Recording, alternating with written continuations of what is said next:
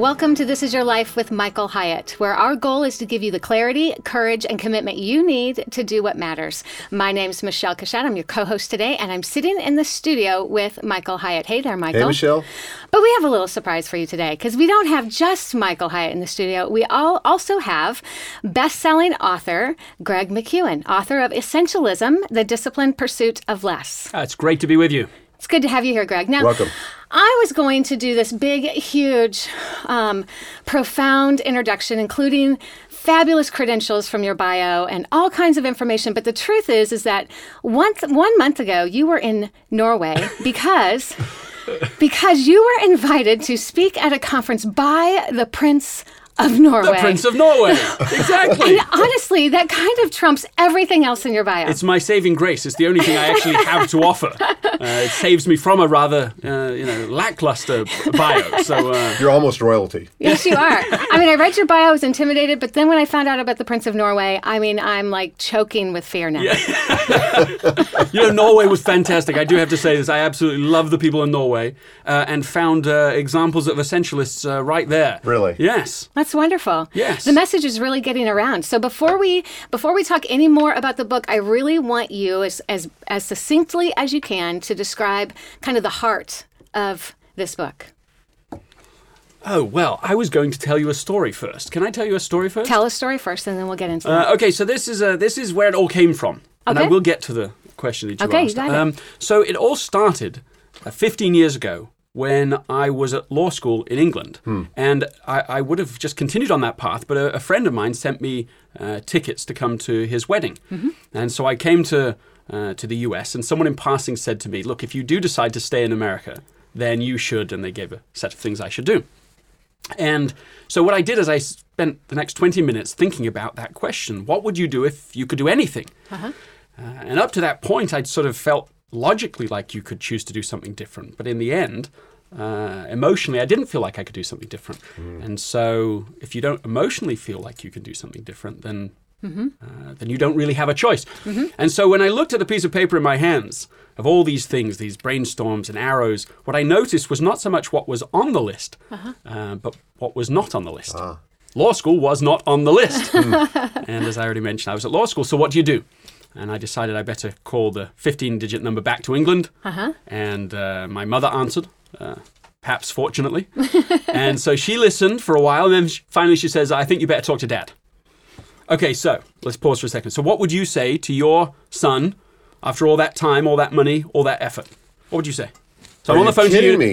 That's what you say. Yeah, are you let's, let's play me? this out for a moment. Uh, Well, I, I, I, yeah, no, I'm not kidding you. I, I really, I'm thinking about this. I think maybe law school's not the thing. Son, aren't you just maybe going through a phase? Well, I think I am going through a phase, but it might be, it might be, it might be a Can we good get phase. Can we get the phase to pass a little quickly? Well, yes, because I just want to get get out of this. This isn't the Uh-huh. thing for me. What I- makes you think that? something else. I want to do something else. I want to teach and write. Okay, well, this is good. This is uh, this is uh, this is not what he said. what he said, and, and uh, just some context. For my whole life, what he had said to me is one thing. He'd said, "Keep your options open." You know, go to law school. That's excellent. That keeps you, keeps your options open. Uh-huh. And so this is what I'm expecting. He said, he said, look, son. He, after he listens, he says, uh, he says, he he says, you know what I've always told you, and you know what I'm waiting for. Uh, he says, to thine own self be true. Hmm. Which he'd never said to me in his whole life. but, but but then there, because all Englishmen, you know, quote Shakespeare over tea and crumpets for breakfast in the morning, he pulls out a line from Hamlet. He, you know, Polonius speaking to his son, "To thine own self be true." He said, and he followed it up with this phrase. He said, "Do what is right, let the consequences follow." Hmm. wow, This is this is the moment. Well, he didn't always get it right, but he got it right in that that's impressive. That's fantastic. Yes, and in that little story, I mean, th- there's a few lessons in it, but but among them, it's just uh, you know, there's two different approaches to life. One is to do sort of everything popular now, everything mm-hmm. you've been doing, stay with it, stay committed, you know, follow through, and the other is do the right thing for the right reasons at the right time. Mm-hmm. Mm-hmm. And and in that second philosophy, I, I found in that moment seeds of what I have gone on to to do Big difference between those two that's followed. philosophies. yeah, totally different. Um, I mean, what was on the piece of paper was basically a question. Uh, and the question was why do otherwise successful people not break through to the next level? Which is a non trivial question. Excuse me. Because if you, if, if, if we three were to have a race and, uh, and you won, which you would. Michele would. I, I'm not so sure about So, that. so Michele and then Michael and then me, right? Me 10 yards behind you all. And then we had another race with me uh, starting off 10 yards behind you both at the beginning. Surely you would win a second time. And if we continued doing that, you would win again and again and again. And yet, what we find is that successful people and teams and companies do not continue in this trajectory. And so, to me, it's a fascinating question. Why? Why don't they break through to the next level? so why do they stay plateaued rather than move yes. ahead? Why do they? Why do they have this momentum for a time and then it and it goes just kind down? of stalls. Passes. Yeah. Yeah. Why do you think? What are your thoughts on this question? Um, I, I think that oftentimes the the very things that look like opportunities later on are the things that distract us and derail us, Yeah. and and then our opportunities become the threats. Yeah.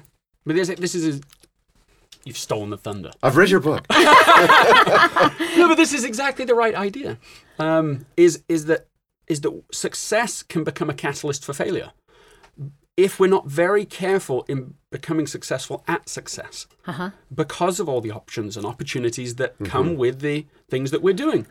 I was just talking to somebody uh, just a couple of days ago, and he's describing all of the amazing things that he's doing and has done, and it's consuming every minute of his life. yes. And so there is no space. It's a mathematical idea, right? It's there's just no space to think about what is the very best and highest use of me. You just get consumed at the current level. Uh, and so, uh, you know, the problem is that success can lead to what Jim Collins has called the undisciplined pursuit of more. Mm. I want you to think about that phrase for a second. The, what, what is that? What does the undisciplined pursuit of more look like? Well, actually, what does it look like for you, Michael? Well, it looks like I become reactive, and that by virtue of the fact that I get an invitation to do something or a request to do something, that therefore I must do it. I, I forget that I have a choice. I don't have to do everything that I'm invited to do. Right. And uh, so I just keep trying to stuff without trade off more stuff into my life, already packed life. And before long, I have no margin, no space to breathe in. Yeah, Oh, I, I love that description. And and one of the things that I've noticed is that over time, the very nature of success is that the opportunities coming to you are the very opportunities a year ago or two years ago you wanted to come to you. Yes. Right. And so, so if we just maintain the current level uh, of uh, expectation of success, we'll keep saying yes to these things because they are exactly what we wanted. Yep. Instead of becoming more and more discerning. And so I've come to believe that people will plateau at exactly the same level as their selectivity plateaus. So Okay, to unpack keep- that a That's bit. I want to say that's Yeah, yeah, that's was really a- profound right there. Say that one more time. Okay, so if you set a certain, well, I'll give an example of this. Um, so I co-designed a class at uh, the design school at Stanford called Designing Life, essentially. Uh, it was uh, one of their new pop-up classes, and it turned out to be the most popular uh, requested class, and then the most popular afterwards when the feedback came in. So this is great, and I loved it. And then uh, they came to me afterwards and said, "Look, would you like to continue working on this class, and maybe even be a faculty member at Stanford as, a, as an option?" Well, a year before, that was exactly what I wanted to do. That's why I was interested in pursuing it in the first place. But by the time the opportunity had come, I suddenly didn't feel great about it anymore. Uh, suddenly, and I was in this tensious place of you've got the thing you wanted, but now you're at a point where you ought not to do it anymore. And so I really struggled with that. But I had to increase. Those are the, places where the decisions are hardest. These are the these are the hard decisions. And these are the life changing. I mean, really, they are course changing decisions. I think so. Because you are really deciding not just the individual, not the specific decision that's just come to you. You're deciding what your criteria for, for, for saying yes is. And you're deciding whether your cri- criteria will become more selective. And if you conclude the answer is yes, it means that you have, uh, you know, i- it's hard. You're saying no to something now, but you're doing it so that you can open yourself up to the next level of opportunities uh, to pursue.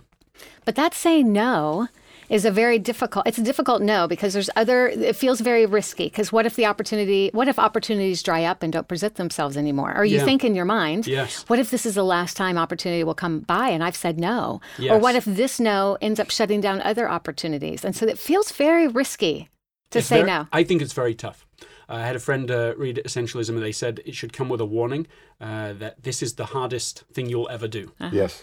and and I knew it was hard when I wrote the book, and I knew that it was countercultural when I wrote it. But I have come to the conclusion it is more difficult and more countercultural than I realized when I was writing it. Mm-hmm. Because the antidote to this problem of the undisciplined pursuit of more is the disciplined pursuit of mm-hmm. less but better. Mm-hmm. And that language is important. It's a pursuit. It's not something you arrive at. It's not Yeah. something you can check off the list. In fact, there are times I'll do uh, keynotes about essentialism, and someone will say afterwards, they'll say, "Oh, that was great." They'll say, they'll say "That was such a great reminder," and and actually they're missing the whole point Yes. because it's not one more thing. Essentialism is More not one more thing. It is the perpetual pursuit. It is the very work of our lives Hmm. to figure out what's important now and to be willing to eliminate anything that isn't the answer to that question. Could you go to the metaphor of the closet that you use in the book? Because I think whenever I'm trying to explain to people why they should read the book, um, I just tell that story that you do so beautifully in the book. Yeah, so I mean, first of all, you know, anyone listening or watching, right, can imagine. Just think about your closet, and what does it look like?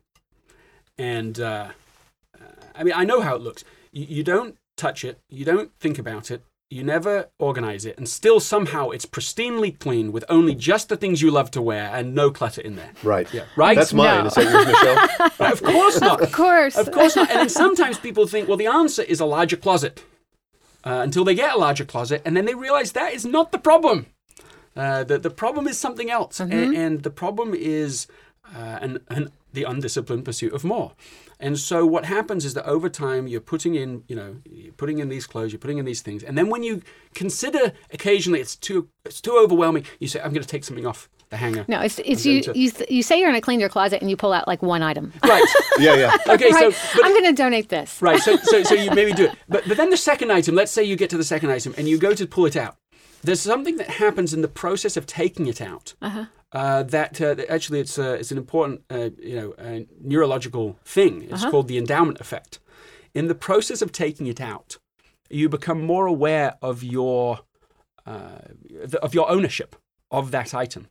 And, and the problem with the endowment effect is that we overvalue things. We because we own them, we think they're more valuable than they really are, uh, and so. Uh, so it means that it goes back on the hanger, or maybe we use very un, you know you know general criteria. Maybe we look at that item and we say, well, maybe I'll be able to fit it again one day, Yes, or maybe it's going to come back into fashion at some point. And so, if the if that's the question you ask, the answer is definitely yes. It could come into fashion at some point, somewhere in the future, so it goes back on the shelf. This is a you know this is the non-essentialist way to closet you know uh, management. The alternative is to say, look, do I absolutely love it? Uh, is it something I wear often? And if the answer is no to those questions, you know, then you Get rid of eliminate it. Uh, and one of the tricks to overcome the endowment effect is to simply ask, if I didn't own it right now, how much would I pay for it today? Yes, How hard would. I work for it now? So the book is not about closets, as obviously you know. This is simply a metaphor for our the overstuffed lives that we are living today, where you've got so many. In fact, it's not just that we put our own stuff in the closet; it's that other people every day are stuffing things Totally. in our Yeah. closet. We clean it out in the morning, uh, and then we get back to our closet, and it's pow- packed full of other people's things. Uh, just like our, I mean, how many times? How many times has your email inbox got longer by the end of the day? Right. How many times have you found the to-do list longer by the end of the day? yes exactly How many times have we just lived a life where a day where we feel like we've been busy but not productive? Mm-hmm. too often How often do we feel stretched too thin mm-hmm. at work or at mm-hmm. home? So before we get too far afield from this, I want to kind of go back to where we started. And you talked about law school, but what was the more immediate thing that led to you wrestling through this and coming to the conclusion? Uh, what was it in your life or in your observation or your work that, that made you see that the answer was what you wrote in the book? There's with every story there's just different chapters to it and the first chapter i already mentioned uh, another chapter um, was more personal and happened not you know so very long ago, just uh, just a few years ago, and what it was was I was working and um, my wife was expecting one of uh, um, our daughters, and earlier on in the week, my boss at the time had sent me an email saying, "Look, if you do." Uh, you know, Friday would be a very bad time to have this baby uh, because I need you to be at this client, client meeting and so on. And I thought they were joking, but sometimes these things have Yes. a lingering effect for us. Uh, and it did for me. And so Friday was indeed the day that uh, our daughter was born. As luck would have it. as luck would have it. And instead of, I mean, I was in the hospital, you know, baby's born, healthy baby. Yeah, it should have been this absolutely joyous moment Uh-huh. that I was focused only on this thing. But actually, I was torn between this client meeting and this sense of pressure, and I ought to be there. And, and, and so instead of, you know, so with, you know, all the conviction I could muster, I say yes. Uh, and I go and I'm picked up, you know, at the hospital from my manager at the time, taken to the, you know, to, the, to this meeting. After the meeting, they said to me, the client will respect you for the choice you made. Well, look, I don't know if it's true, right? I don't know if that happened. But even if it did, and if even if some amazing thing had happened Uh-huh. from that meeting, surely I had made a fool's bargain. Mm-hmm. Right? Surely this was not the thing to have done. Mm-hmm. And so that was another sort of catalytic moment for me of, well, first of all, the lesson. The lesson is if you don't prioritize your life, someone else will. Exactly. Yes. Yeah. Uh, this is not a neutral game we're playing. But secondly, how is it possible that I allowed my life to be there? How was it possible I'd mm-hmm. given so much permission to other people mm-hmm. to feel that this was an acceptable choice to make or the, the right thing to do? And so that was a one key moment looking back where I said, no, this is not another subject. This is the subject, and I want to really go into this. Did you realize it immediately, or did it take a while for you as you reflected upon this to come to this awareness that there had to be another way? Yeah, it was a reflection. Yeah. Uh, looking back, uh, so so there's lots of examples through that same period where I found myself being torn between uh, the things that really mattered and the things that were most were just proximate. And so as I look back through the journey, when I when I found that story again, when I thought about that story, I thought, I mean, how how off can you be? Yeah. Uh, how how off track can you get? Uh, and Off track and almost not even realize it's happening. Like you're almost like a character in somebody else's story. You don't even realize that it's happening. it's a great description and i think that this is in lots of ways what the modern culture is giving us so this idea of the undisciplined pursuit of more isn't just an individual thing it's a cultural thing It is. i mean It what is the culture of our day right so so i mean so many examples we could give but think about how people use their phones Yes. um, Mm-hmm. so We could just do a whole episode we right could do there. a whole thing on this. We could. So, so um, one of uh, Sean, who is the person who sent me tickets for my wedding, who um, um, works with me now, and uh, he he called me up and he said uh, he said, yeah, I I just took email off my phone. That's just as an example. And my first reaction to this was, can you do that?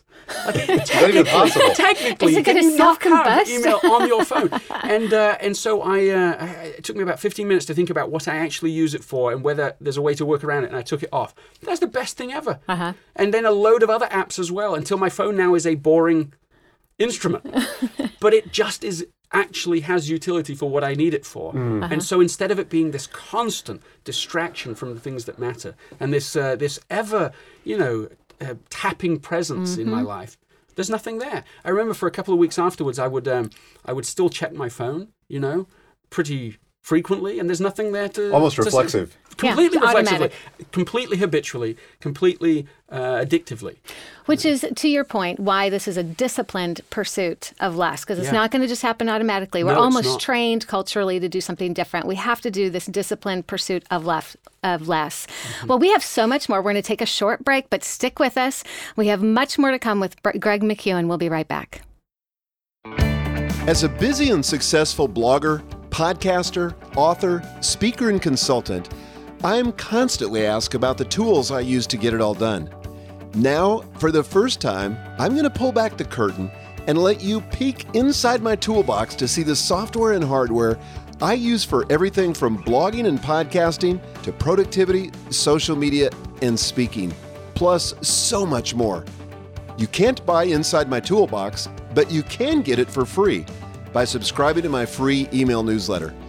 When you subscribe, you'll receive my newest content right in your inbox. You'll never have to worry about missing an important post or update again. To get your free copy of the Inside My Toolbox ebook, visit michaelhyatt.com and enter your name and email address into the form on the page. Don't waste any more time or money using the wrong tools.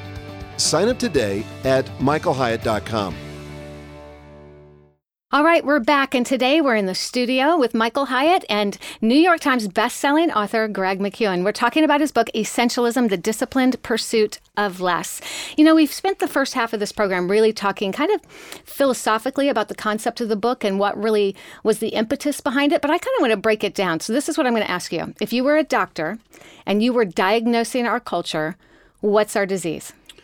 The disease of non essentialism is one idea. And the idea is that if you can fit it all in, you can have it all. Hmm. And the problem with that idea is it's not true. That's the problem. So it uh, sounds like you'd want that thing. Mm-hmm. And if it was true, then your behavior would be very, uh, you know, predictable. Yeah. Uh-huh. You just fill your calendar full. You'd sleep less. You'd, uh, you know, you'd be as efficient as you could with every part of that meeting, so you could s- stuff everything in. Mm-hmm. Uh, the, in fact, I had somebody come up to me recently and say, "Oh, I'm, uh, you know, I just have slept on average four hours a night for the last two weeks," and they were happy about it. They were smiling about it because busyness has become this sort of bogus badge of honor. Uh-huh. Uh, and so I think that's the disease. It's an idea that has been sold to us, uh, but it's just a bill of goods. Where does that come from? Is there something psychologically driving that? Well, I think it's really an interesting question. I don't know how, how deep we want to go, but I think there's like three generations of this idea, actually. Uh, so you've got the Industrial Revolution that, uh that introduced the idea that if you can just create a system that's fast enough and efficient enough, Well, you can have factory production, factory right? production, Factory production. So we want to make it faster and Exactly. tighter, and so that as as industrial as the industrial revolution you know uh, took place Mm-hmm. the organizations we built around them were built on the same kinds of factory assumptions which actually didn't turn out to be so great for the humans involved Mm-hmm. and so you've got that generation 1 generation 2 is like after the second world war this is what i call panem which is uh, you know uh, the latin for circus and bread uh, it's that there was this uh, this sort of consumerism movement uh, as people come back from the Second World War. Was- certainly in the U.S., there was uh, financial success uh, from the war, uh, and and also just a desire for being distracted from this terrible experience that had discombobulated the whole world. So that was phase two, and phase three is the last ten years. This hyper-connected. Uh, we went from being connected to hyper-connected, and in that phase, it's not just information overload anymore; it's opinion overload. Wow. That's a different challenge. Uh, this is really a lot of people that get a vote in our lives. Uh, and and permission in our that we are giving randomly, uh, you know, without consideration, permission to. Yeah, Is, indiscriminately. is, is, exactly, is exactly so. So, anyway, this is the disease. The disease is uh, if you can fit it all in, you can have it all. and it's not true. So now, now that we know the disease, and it's, I mean, it's powerful. I mean, I- I honestly Powerful. think it's a terminal disease. I mean, we Yeah. cannot continue at this place. So what's the cure? Well, I got a story. Okay. um, somebody that was on both sides of this problem. So first of all, true story, uh, uh, executive in Silicon Valley, and he's doing ter- terrific work, focused work, you know, space to think and create, and all of that. But then his company gets l- purchased by a larger, more bureaucratic firm, and he's in this other company. Uh, and he wants to be a good citizen. He wants to fit it all in. He wants to say yes to every meeting, and he does. But he finds that his stress is going up as the quality of his work is going down. He thinks for a while to leave the company, but then he, he, he talks to somebody and they say, Look, what you really need to do is hold a personal quarterly offsite. You need to create some space to think. Uh-huh. And he does that. And as he does it, he realizes actually, I want to be at this company, but I want a different approach. And so he says, I'm going to retire in role. And so now he's much more selective about what he does. And he finds two things happen. The quality of his life goes up at home. He said, I got my life back. Uh, phone goes off at a certain time every every night. Uh, eats dinner with his wife. Goes to the gym. Gets his life back. But what he al- also got was the the re- regeneration uh, that that new approach gave him to have space to contribute better at work as well. And so at work, uh, by the end of that year, his performance evaluations had gone up, and he ended that year with one of the largest bonuses of his whole career. Wow. So the key to the whole story is not saying no. Didn't write a book, incidentally, about noism. Right? It's not just about saying no to people or no randomly to things. Uh-huh. By No. the way, noism wouldn't have been nearly as catchy. Just in case you appreciate that. That's my little In case I think about you. another book later. yes. Um, and, and and so what it's about is creating space Uh-huh. to think, to ask the hard questions, the big questions. So coming back to the Which truly is rather than reactive, proactive. It right? is. So mm-hmm. rather than just being in responsive mode to actually stop and pull yourself back, that's the creating the space. It is. And intentionally thinking through it rather than just so quickly responding, reacting. This is exactly right. So, what can you do to create space? And and I already mentioned one idea, but but I'm going to keep on it. Mm-hmm. Yeah, please. A personal quarterly offsite. Okay. See, everybody wants a little ironically. What are the ten things you need to do to become an essentialist? Right? They want a list of a Right. ton of things. I want more stuff. They want more things, and and actually, the book does have a whole set of suggestions of what they can do. Uh, you know, how to say no in a savvy way. Uh, you know, to negotiate non-essentials, all sorts of things. But in the end, there's one thing. Uh, it's taken me a long time to get to it. It's this personal quarterly offsite. Every 90 days, Okay. you take a day, you evaluate what you've been doing the last 90 days. You have what I call uh, the most important hour of your life, which is you go through a set of questions. I'll mention those in a moment. And you then set your very few goals for the next 90 days to make sure that you're in alignment with what you really want to do ultimately with your life. Uh, and this is it. And so, actually, when people ask, as people almost always do, for, okay, that's a good suggestion, give me the next one, I just say no Go back This to is this is it. Just actually do it. Don't go, oh, that's an interesting, curious idea. Do it. Schedule Every it. Prepare days. for it every 90 days. doesn't mean you have to jump on a plane and go somewhere, but It just doesn't. one day You could do it offsite, anywhere, yeah. you could do it anywhere. You could. So the idea is this is an opportunity for you to poke your head above the clouds, kind of get some perspective about your life and where it's going. That's right. And this is just to make sure that we're very clear. And if you could speak to this, this isn't a day where you go and you catch up on email and you. I mean, it's it's a think day. Oh, yes. It's completely. It's not a it's, task it's, day. It's, a digital free day. Okay. Uh, very important. It is important. So, so as with any quarterly offsite, you imagine leaders inside of companies, we would expect them to have quarterly offsites to mm-hmm. think about the strategy and overall perspective of the company. In fact, we would say it was their fiduciary responsibility. If they're not doing that, they are doing something mm-hmm. really uh-huh. wrong. And yet, in our own lives, how many of us are applying that same logic to what we do? When was the last time you know you had a personal quarterly offsite, right? Yes, it's uh, it's hard to do this. It's hard to apply. To, it's hard because it's not a, a norm, but it could be. Uh, and so my whole so, so so how do you make a quarterly offsite successful? You prepare for it. Okay. You don't just turn up.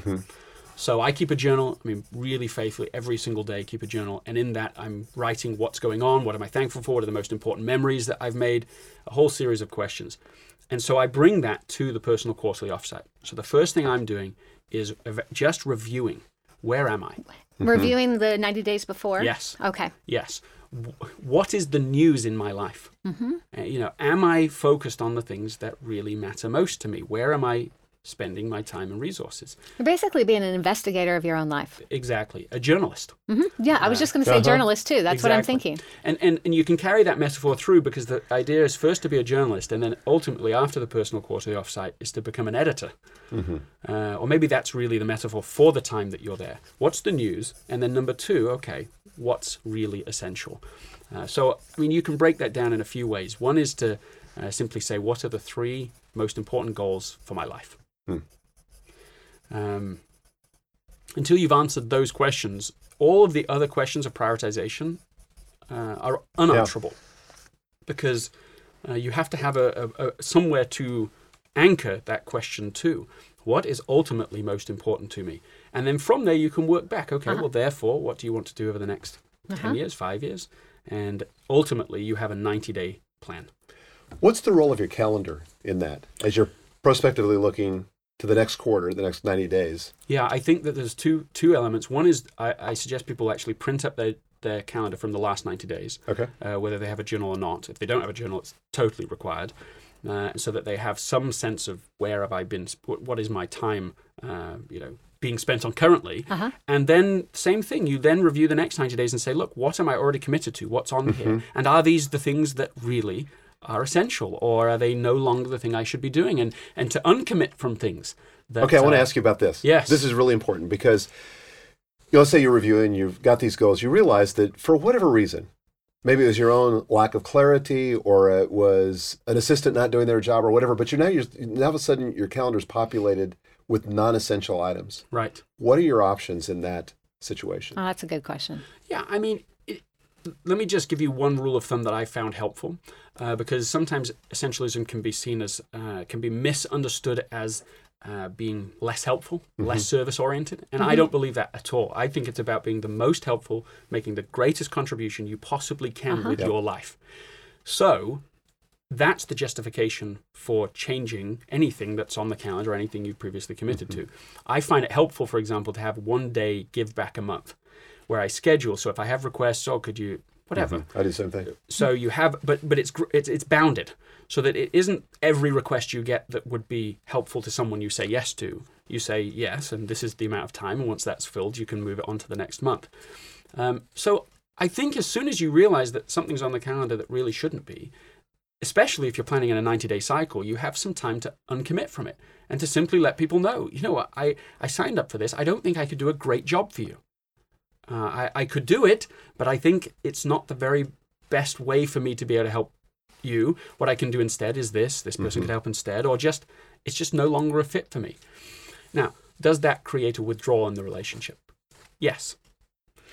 But But but but non there's a- essentialism. Yeah, go ahead. I Sorry. know. I was going to say there's a payment. There's a there's a cost regardless. So you're choosing There what is. you're choosing what bill you're going to uh, uh, you're going to acquire. I mean It- that's if one was going to write the uh, sort of manifesto for a non-essentialist life, uh-huh. at the top of that would be pretend there are no trade-offs. Yes.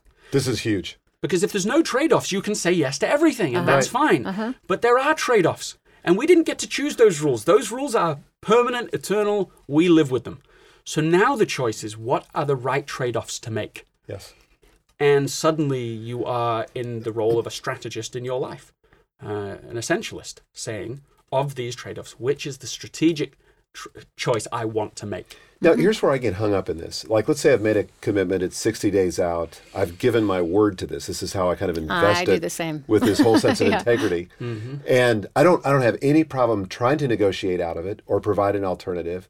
But if the other person says, no, I really want to want you to do it, and I've committed to it, and they've planned on that, then I feel like I have to follow through. Next time I'll be smarter, but I got to fulfill the commitment. Yeah, I think this is important. I mean, essentialism is not somehow trying to pretend that integrity doesn't matter. It does matter, and I think that I think there are times absolutely we've made a commitment and we will be there because we said we would. I think you can always negotiate, and we ought to Yes. remember that. Uh, but if it, it really is a problem, and if we really have given our word, of course, this Then we're gonna do this it. is important too. But we have to learn the lesson. It's very cheap in life to say, yes, we just learn our lessons from this, but we don't necessarily learn the lessons. The lesson is every time someone asks us for something, we put in a buffer, let me get back to you. Let me think about that. And then we get good and preparing and going back to people and saying, look, I, it's a great opportunity. It's a wonderful thing you've asked me, and I'm very honored, but I just don't think I can sign up for it right mm-hmm. now. I just don't think I can do a great job for you right now on mm-hmm. this.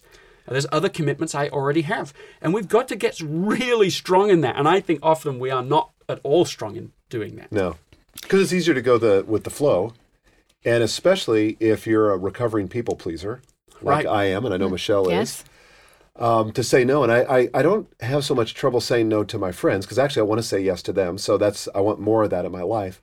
But it's these kind of people that are in the middle. They're not total strangers, but I have some affiliation or connection with them. They make a request that, if you look at it in isolation from the context of my life, perfectly reasonable. Right, It's not a big request. right. It's just that put a hundred of those things together, and my whole life goes that direction. Yeah, and, and so there's the hundred thing problem you just described, but there's also just the planning fallacy.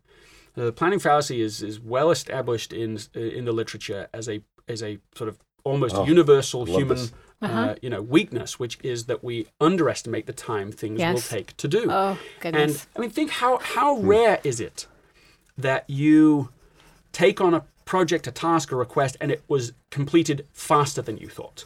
Uh, I don't. never. remember. Never. I'm trying to think if in the that's range ever of happened. never. It com- compared to the number of times it takes longer, it always takes longer, and that's the thing you have to remember: the total, uh, the total cost of ownership Mm-hmm. Yeah. of any request that comes your way, and to say, look, how long does it really take to do that one Yes. keynote, that one Ah. recording, that one meeting, that one? It's not one. That one podcast. It's not. yeah, right. Exactly. What am I thinking?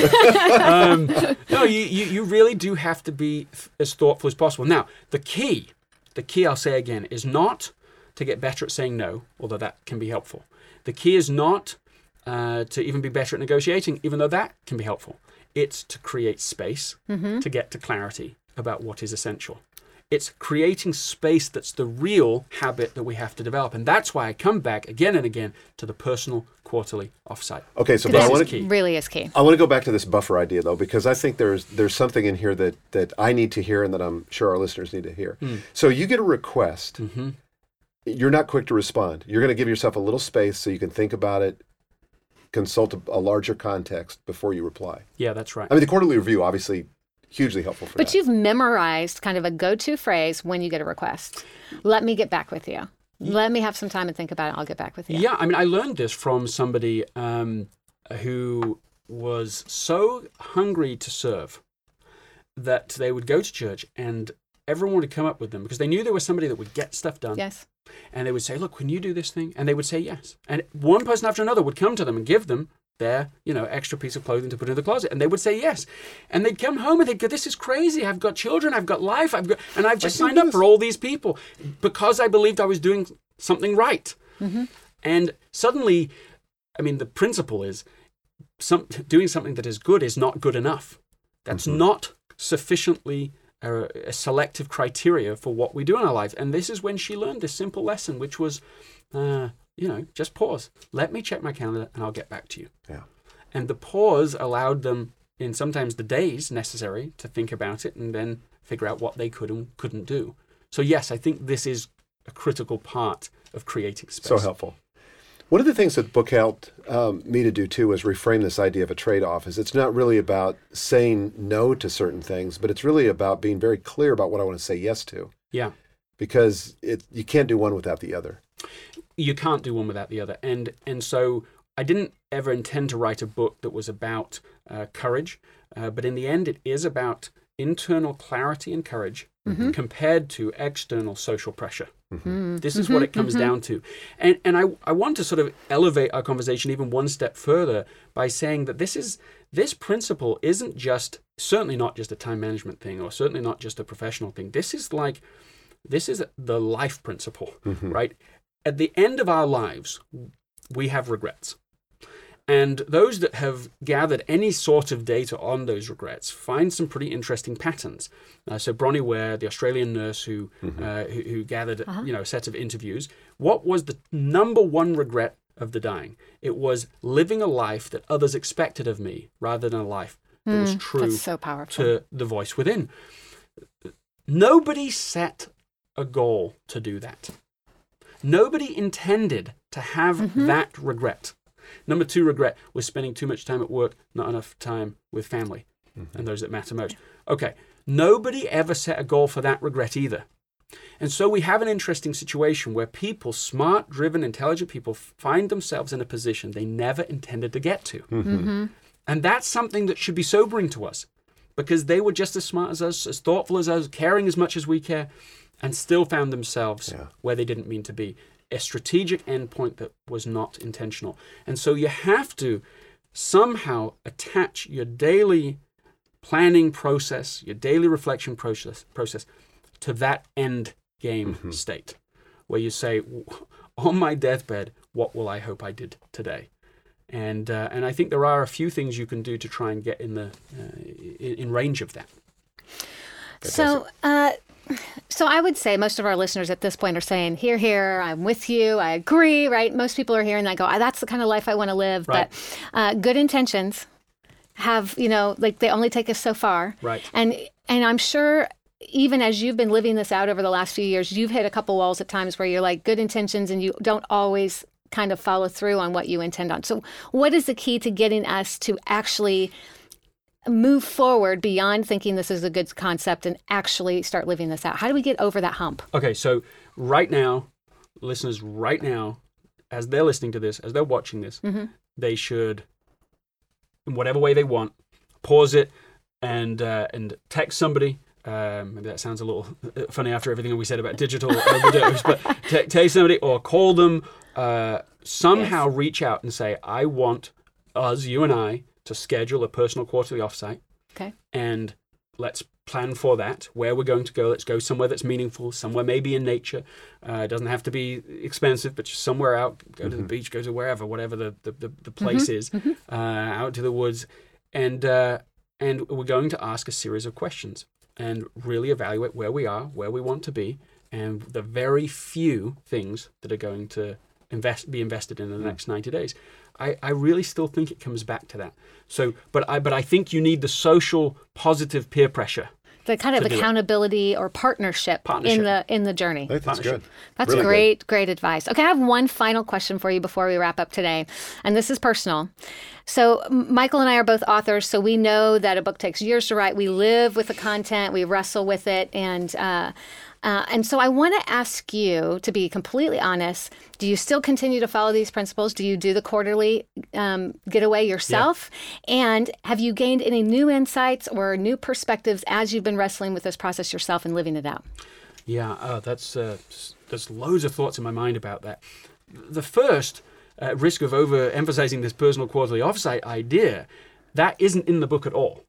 So that suggestion, that idea isn't in there. That came as a result it of you has, It's grown with- out of both what I have done and also what I now see as this essential thing for me to be doing to deal with all the additional things. So yeah, you bet this book suddenly you have far more opportunities coming your way than you had Uh-huh. before. Lots of people asking, okay, what's the next book? Uh, which instantly the answer is maybe there won't be one, right? Uh-huh. I, I, I'm not assuming there will be. Um, so lots of people uh, wanting you to do training uh, because that would be helpful. And suddenly you have all these different business opportunities.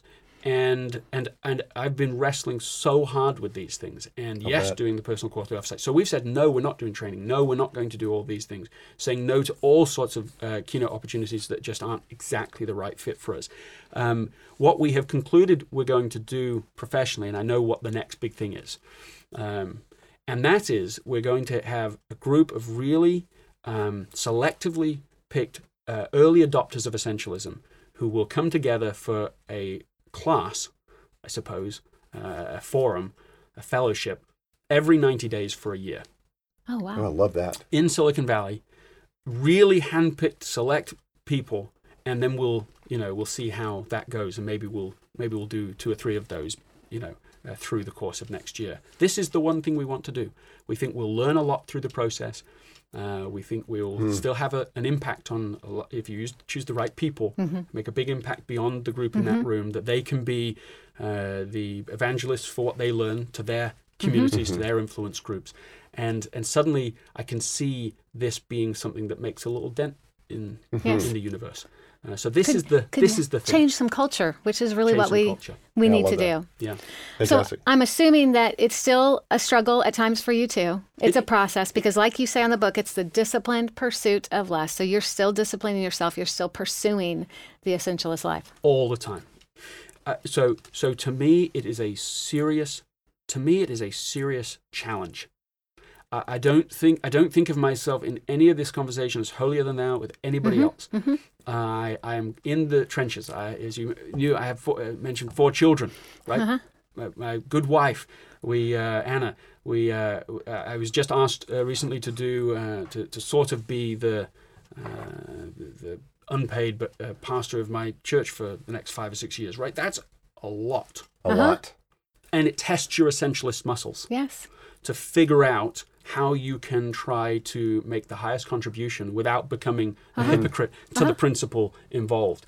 But what I what I believe is that as you grapple with it every single day, mm-hmm. you can do a lot better than a reactive mm. approach. That's mm-hmm. encouraging. It is mm-hmm. encouraging. Uh, to me, it is, and And I think it's possible. So, so there's all sorts of safeguards that you can put into your life, boundaries. Um, I have a boundary a certain set times on Sunday that I will be with my family no matter what Yes. anyone else's needs and issues are. And I make a, a lot of work goes into supporting the different people that are asking for time, but there's a set time that we're there. Monday nights is exclusively family time. Uh, date night every Friday night uh, and Saturday night. Um, there are things that you can do, permanent uh, boundaries that you can put into your essential routine uh, that I think help to make this Help. as effortless as possible. Yes. Um, yeah. but still hard, still a pursuit, but you can help do that. Yeah. Uh, perhaps my uh, what I love most about having this time with you today, Greg, is that you know Michael and I have read so many books, we've interviewed so many different authors, talked about different different resources that are out there, but this really is not just a book for you; it's a life work, and I think that's what inspires me more than anything. Is it's not just a book that you're selling. Uh, it, it, it's it's just not. This is really truly what you have been called, the message you've been called to deliver, and you're doing everything you can to get it out there because you believe in it, and that's really what resonates with me. And I'm so thankful that you invested that this was one of your essential things is to mm. pursue this message and get it out there. So thank you for that. Yeah, and, and if I do, if you just don't mind, that's the very point. Is that essentialism isn't one more thing to mm-hmm. try to stuff into our already overstuffed mm. closet of our lives. It is the very work of our lives. Mm-hmm. This is it. To answer the question, what's important now? Every moment, and to keep coming back to it. That is hard work. Mm-hmm. That is seriously hard work. But that is the most important work of our whole lives. And I think if you, you know, back to this regrets on your deathbed, we will regret certain things. But if we decide today to become essentialists, that will not be one of the things we regret at that moment in our lives. Exactly right. So the question is on that day, on the very final day of our lives, what will we hope we decided to do on this one? Powerful. Great way to end. Well, if you enjoyed today's conversation, you can find a full tr- transcript and show notes at michaelhyatt.com. In addition, if you'd like to watch the video rather than just listening, we will have the entire video available at michaelhyatt.com. And can you do us a favor? Uh, I would love for you to head over to iTunes and rate the program. This is huge for us, and it's really the only way to get this content in- into the hands of as many people as possible. We'd really appreciate it. So, Michael, any final thoughts today? I have one thought, one call to action, and that is go buy the book Essentialism, Essentialism by Greg McKeown. Uh, I recently wrote a post of my 10 favorite books of all time. Mm-hmm. This one made the list. Mm-hmm. And it's because it's had such a radical impact on me. I've made some very tough decisions, as you know, this past year. Uh, to disentangle myself from a lot of things that are good things, that are worthwhile things, but things that are I no longer regard as essential. Greg, thank you for being with us today. You have truly honored us by uh, taking time to be here, and we are changed because of it. Thank Michele, you. thank you. Michael, thank you. Thanks, and Greg. to the rest of you for listening and watching, thank you for being with us today. And until next time, remember your life is a gift. Do what matters.